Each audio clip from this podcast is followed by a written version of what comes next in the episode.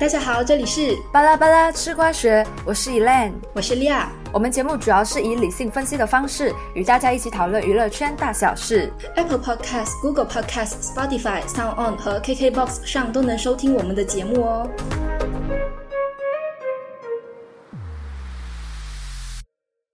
嗨，大家好！不知不觉两个星期又过去了，现在我们已经步入十月份了嘛？不知道大家上个月过得怎么样呢？那我们回顾九月份的话，其实有很多 idol，就有很多 K-pop idol come back 嘛。比如说上半年大火的新人女团 Stacy，他们就以 Stereotype 有色眼镜这一首歌 come back 了。诶诶诶，我有看他们的那个舞蹈片段，我觉得还不错。但是其实讲真，我的 style 的话会比较喜欢他们的出道曲。其实因为出道曲我是看比较多次的。出道曲是什么歌啊？什么名字？我也忘了耶，好像叫什么 Set Back 还是什么的。哦对，好像是类似是这样啊，蛮好听的，我是觉得诶，。我突然想起来一件事情，我记得他们 come back 的时候，应该是去年我们都还在宿舍的时候，那应该是那时候，因为我记得那时候好像是我们还在宿舍，然后那时候我们一起在看 Music Bank 的 live，然后就突然看到，哎，有一个叫 Stacy 的女团出道了，好像是那个时候，他们应该是那个时候出道。对，哦、fuck，就是那时候，而且那时候他就是跟 S 八一起出道，那时候他们两团常常被人家拿来对比，那时候，哦。所以我就很知道哈。哦、fuck，你知道我真的是，我真的是很想念我们那时候在宿舍的日子。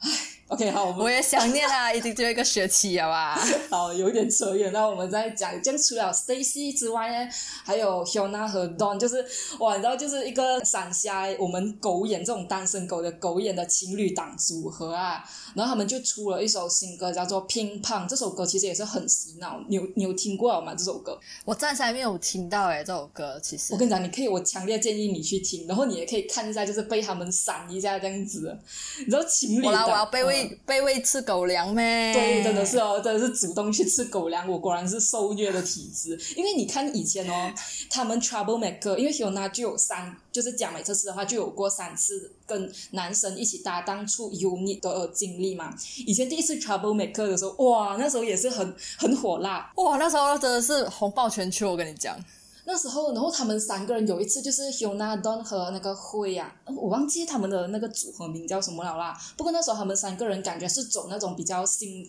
比较清新的那一种活力的路线嘛。然后再到这次 Hyuna 和 Don 他们就是真正的情侣啊，然后就哇那个感觉就很不一样啦。就推荐大家都可以去看一看他们的舞台。然后除了 Hyuna 和 Don，还有一个就是我也蛮喜欢的女团叫做 From Miss Night。他们就是走清新活力路线啦。他们几个月前就推出了《We Go》这首歌，然后最近也推出了和《We Go》，我觉得啦和《We Go》有一点像的一个 concept 的歌，叫做《Talk and Talk》。这首歌也是很好听，大家可以去听听看。还有真的忘记了，就是 NCT 一二七的 Sticker。哦虽然说这一次他们的主题曲可能不是我的 style 啦，而且我只是觉得呃，因为 NCT 每次给我的感觉就是他们每一次回归真的是很不同的风格。可能你嗯觉得上一次风格会是走 hip hop，然后这一次应该也不会差太远，但是这次完全就是差很远，好吗？虽然讲我还是很喜欢他们的啦，但是。其实还是很洗脑啦，其实他们的副歌部分，嗯对推荐大家去听哦。chorus 真的是很洗脑，我是觉得啦，第一节的时候哦，在进入第一次 chorus 之前啊，他们那一段哦最诡异，我自己觉得最诡异就是在那里，因为他那些拍子哦，就是很很不按牌理出牌的感觉，他们那个拍子跟一般的拍子很不同。真的，真的。我我跟你讲，从他的歌曲一进来那时候开始哦，应该是 Tay Tay 用的 part，、对他一开始第一句的时候，嗯我就觉得后面好像不在点上，就不在那个节奏上，我就觉得很奇怪，整首歌的那样感觉。但是还是大推荐大家去听啊。嗯，后里还有谁啊？还有谁看不了啊？应该还有谁？哦，对对，我们漏了一季，对我们我们在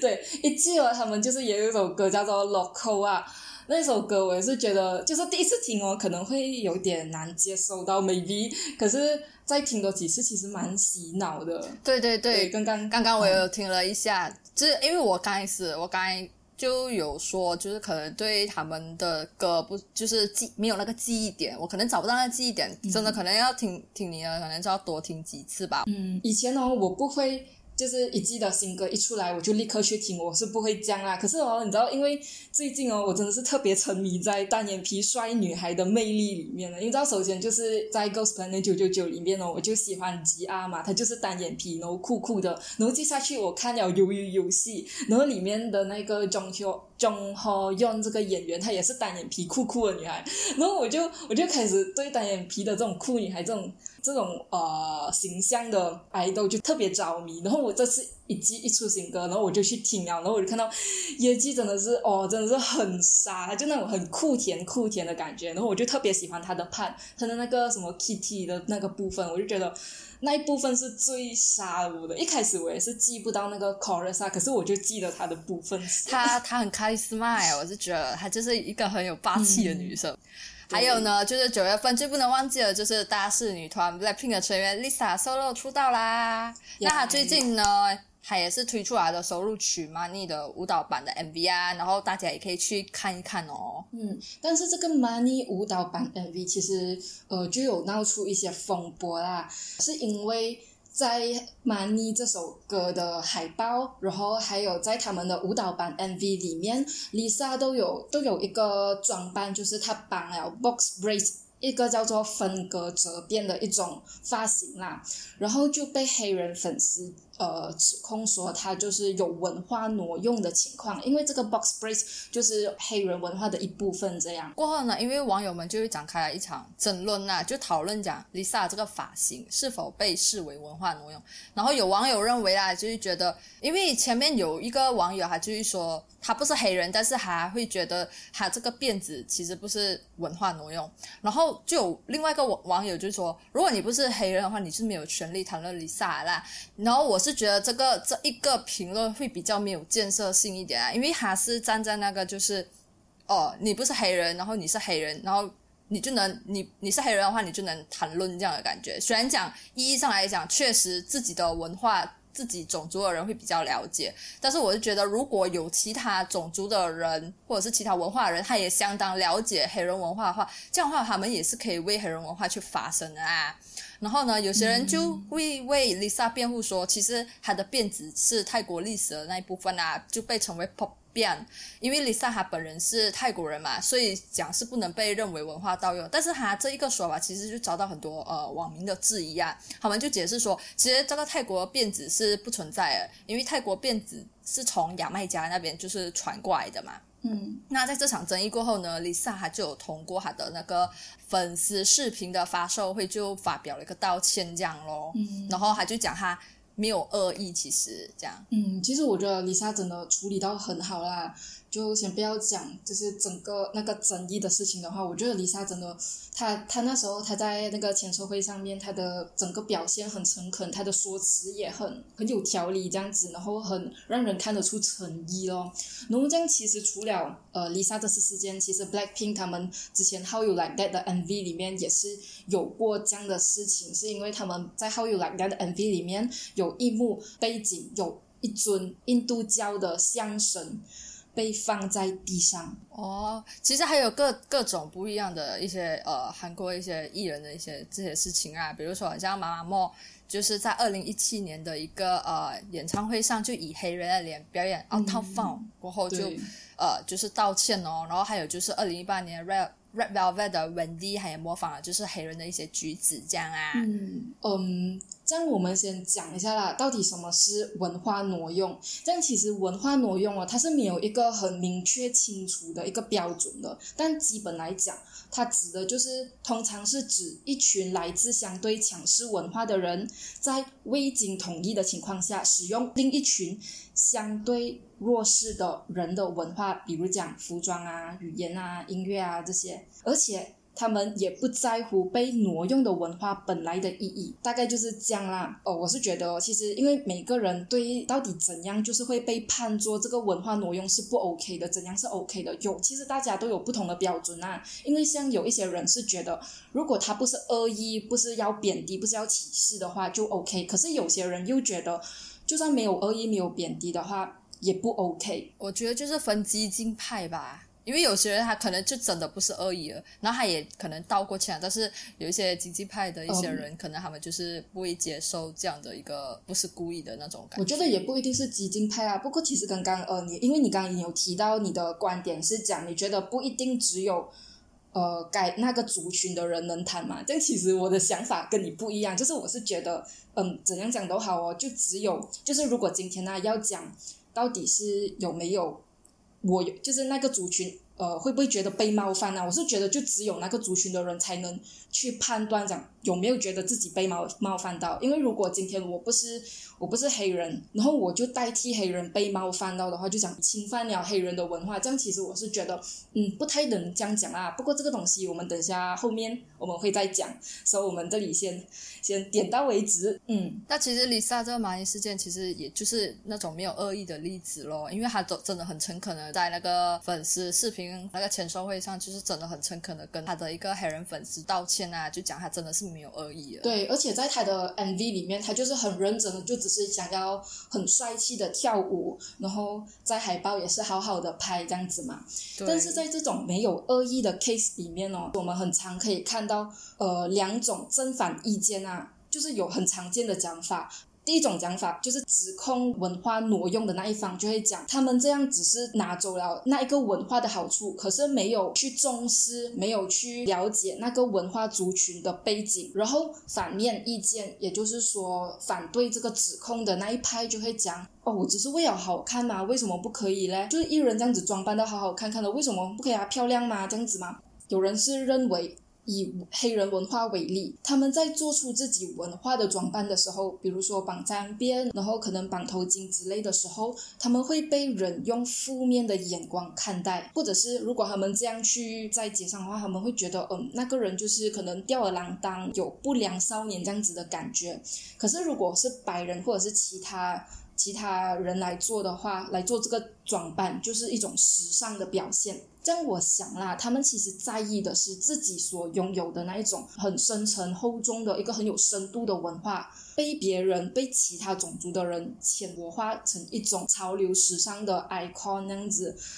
这个其实是让我想到一个和文化挪用没有这样相关，可是和这个情景还蛮像的一个事情啊，就是呃，我不懂你知不知道，去年那时候 MCO 刚开始的时候啊，就是有很流行加包装，你有看过那个那种照片？有有有。呃，身边就有很多女孩子自拍啊，因为本来自拍的比较多都是女孩子嘛，对不对？对。OK。就是很多女孩子就是自拍的时候就会用假包装的 filter，然后或者是画假包装这样子，因为那时候大家都很 in in 波呆机这样子，就做一些这样子消遣一下嘛。嗯。但是啊，起初这种假包装其实是为了呼吁家暴受害者不要保持沉默而设计的。它是最初是二零一五年从呃好莱坞圈传来的一个活动来的啦。可是呢，在我们所可以看到的范围里面啊，那些使用假包装滤镜或者是画假包装的女孩子，其实她们很显然是把这个事情当成一个很完美、很时尚的事。这个就跟最初为了要保护女性权益，就跟这个初衷背道而驰。我觉得啦，因为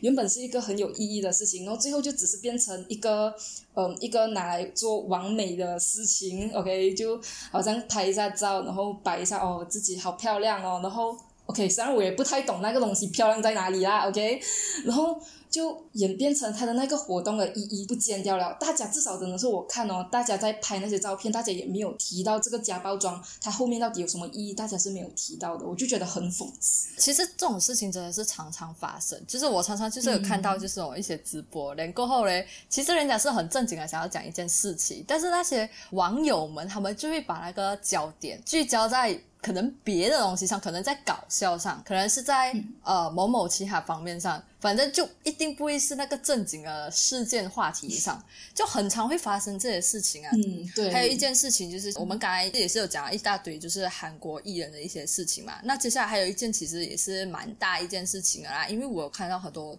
一些网友也是有讲到 ID 的那个事件的，因为 ID 他一出道是那种比较强势的风格，而且他们那时候有一直强调他们。想要自己做一种民族风的概念嘛？但是他们这种民族风的概念表现在对应印第安人、还有美洲土著、还有非洲文化上的刻板印象和挪用。因为种族这种刻板印象呢，其实也引起了一一堆就是一些网友的一些评论呐。首先是有一个网友他就有说，呃，因为 K-pop 会经常使用黑人的发型来唤起前卫、野性和异国情调。对对，然后呢，或者是一些其他比较刻板印象的一些包装啊。但是在宣传周期结束后，他们又不可避免的去改头换面，也可能就是我们所讲哦，上一张的风格的专辑是这样，然后下一张的风格的专辑就是这样。那个网友还有补充，就是讲啊，其实，在二零一零年以来啦，其实情况是有所改善了，但是改善的那个感觉会很微弱。这也是为什么国际粉丝还一直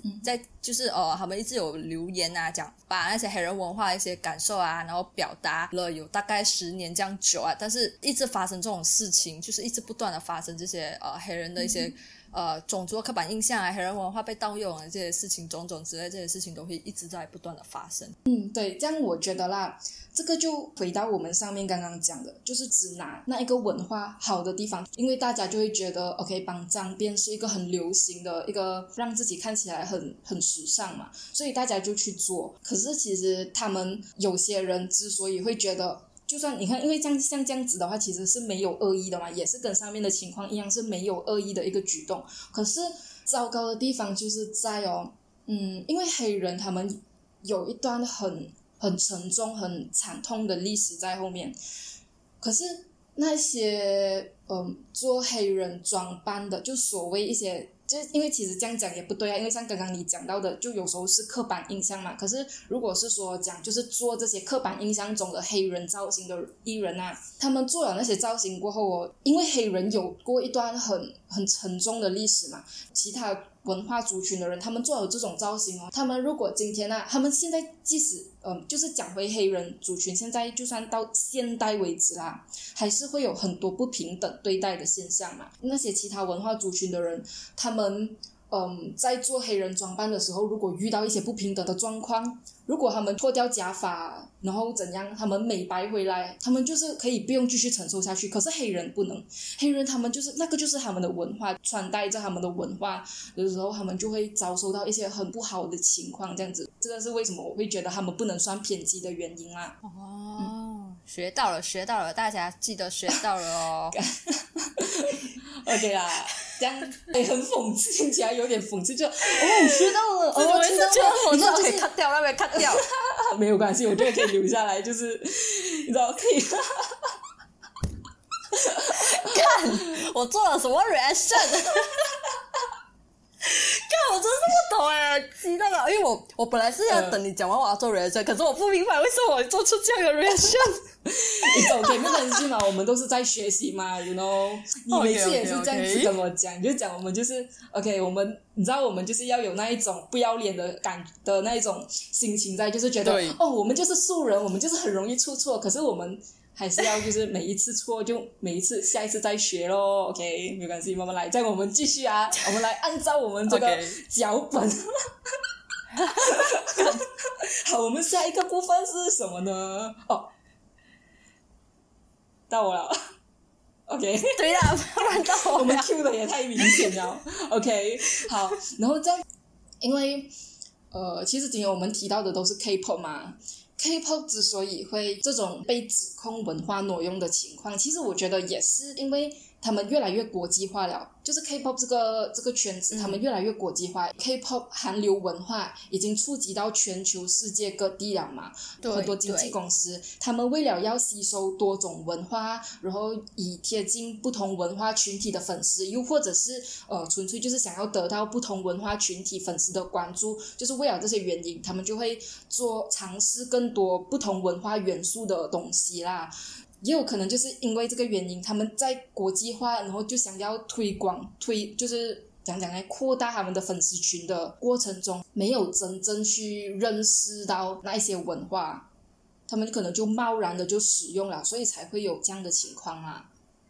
但是其实还是会有，就是呃一些团体，他们就是有把这一部分做得很好啦。比如说像我喜欢的 SJ，他们呢，其实他们有一次，他们有一张专辑，其实他们走的其实都是拉丁曲风。然后他们的副歌是用西班牙文的，然后他们还找来了就是呃美国拉丁女歌手跨刀合作，然后那首歌其实叫《Lo siento》，那《Lo siento》呢，其实它直译的意思的话是 I'm sorry 的意思，那其中其实最让人家关注的其实就是那个美国拉丁女歌手啊 Les Grace 合唱啊，然后我觉得听完了啦，我觉得最难得的地方其实就是这首歌其实不是讲 想要搭上就是拉丁曲风那种大热的。风潮啊，而且他们在那个曲风啊、节奏啊，还有就是编曲上有一定程度的用心啊，真的是有把那个拉丁曲风的那种热情、节拍，还有男女荷尔蒙弥漫的精神带进那个歌曲里面呐。然后重点是，我觉得他们是 S J 是一组非常聪明，然后对全球市场非常具有敏锐度的艺人。我讲这不是老王自夸、自卖自夸，我跟你讲。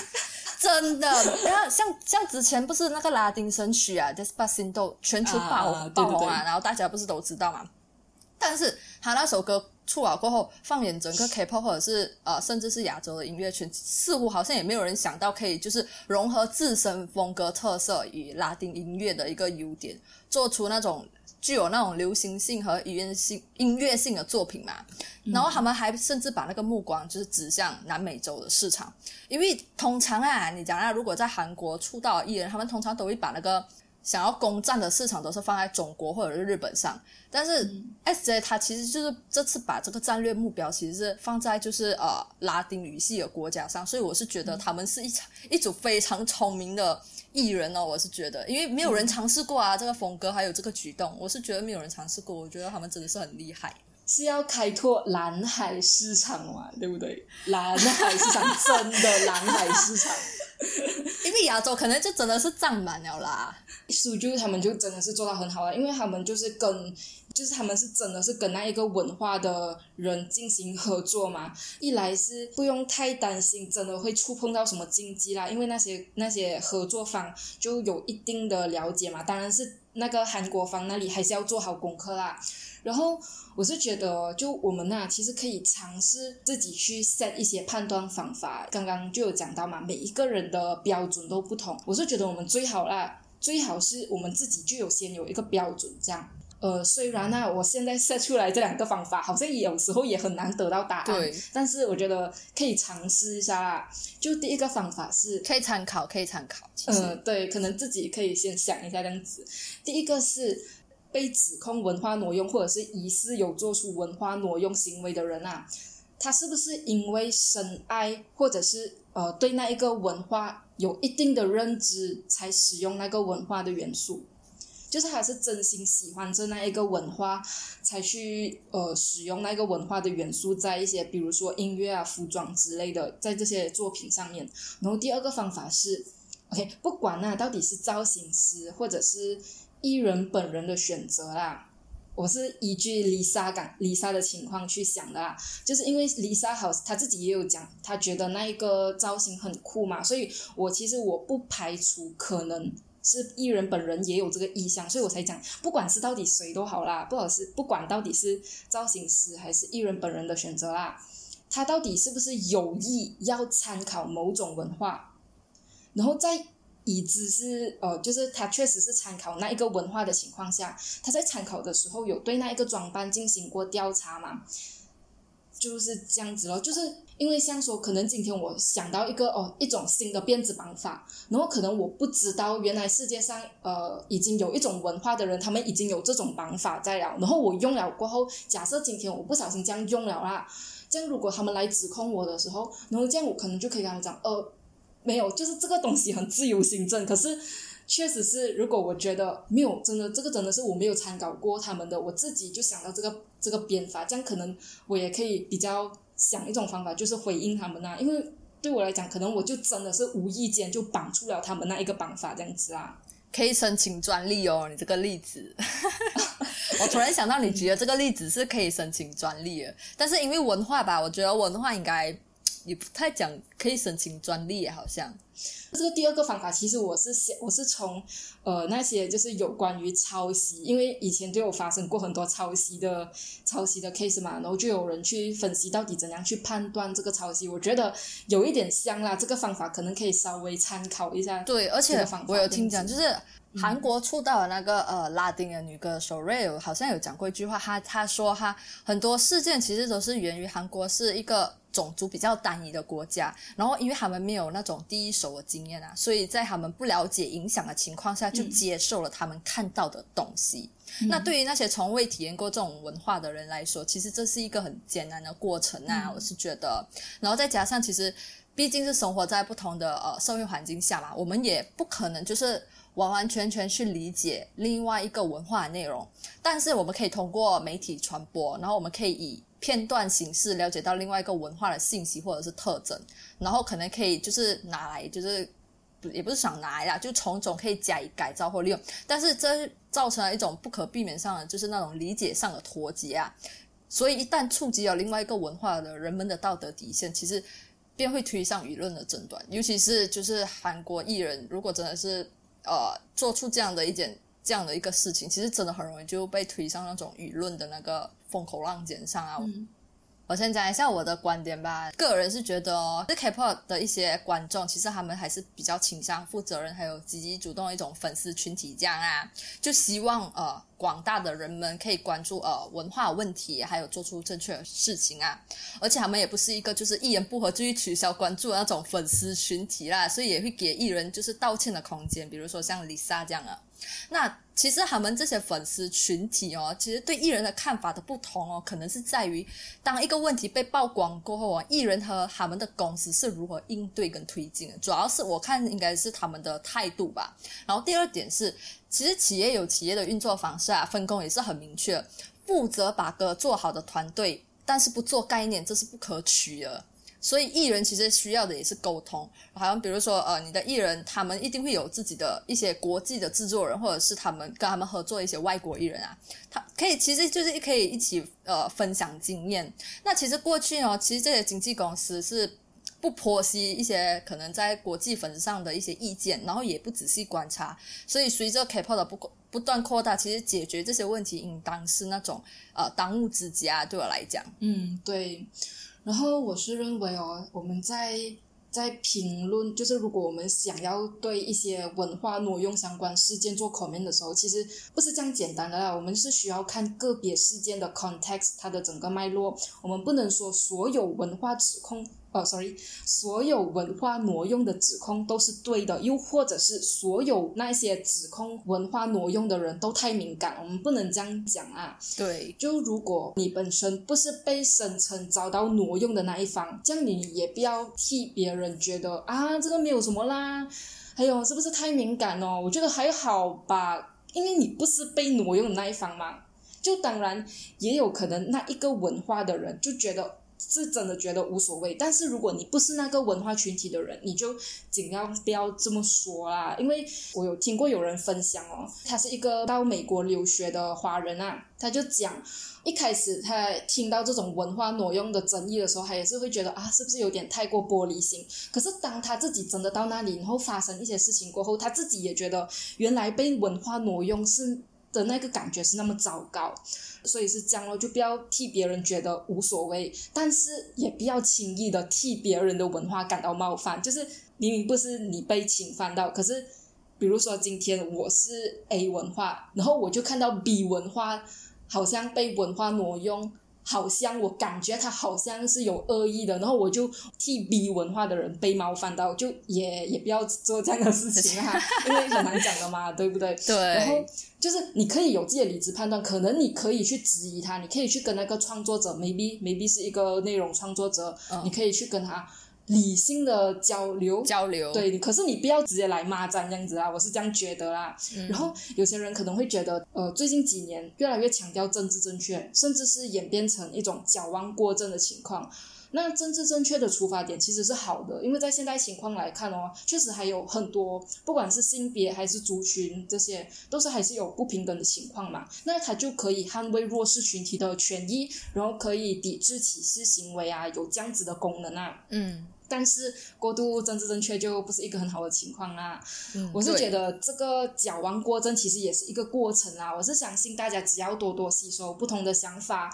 然后在网上跟别人交流的时候，就不要无谓的谩骂，就理性交流。这样子的话，这样我们其实是能得到更广阔、更有深度的视野，然后我们也可以呃离真正包容多元的社会更进一步啦。对，没有对，就是错这。样，好像有点讲到太，好像有点讲到太美好吧？我觉得就是这样啦。如果大家真的是觉得一个包容多元的社会是一个是你是大家想要的话，这样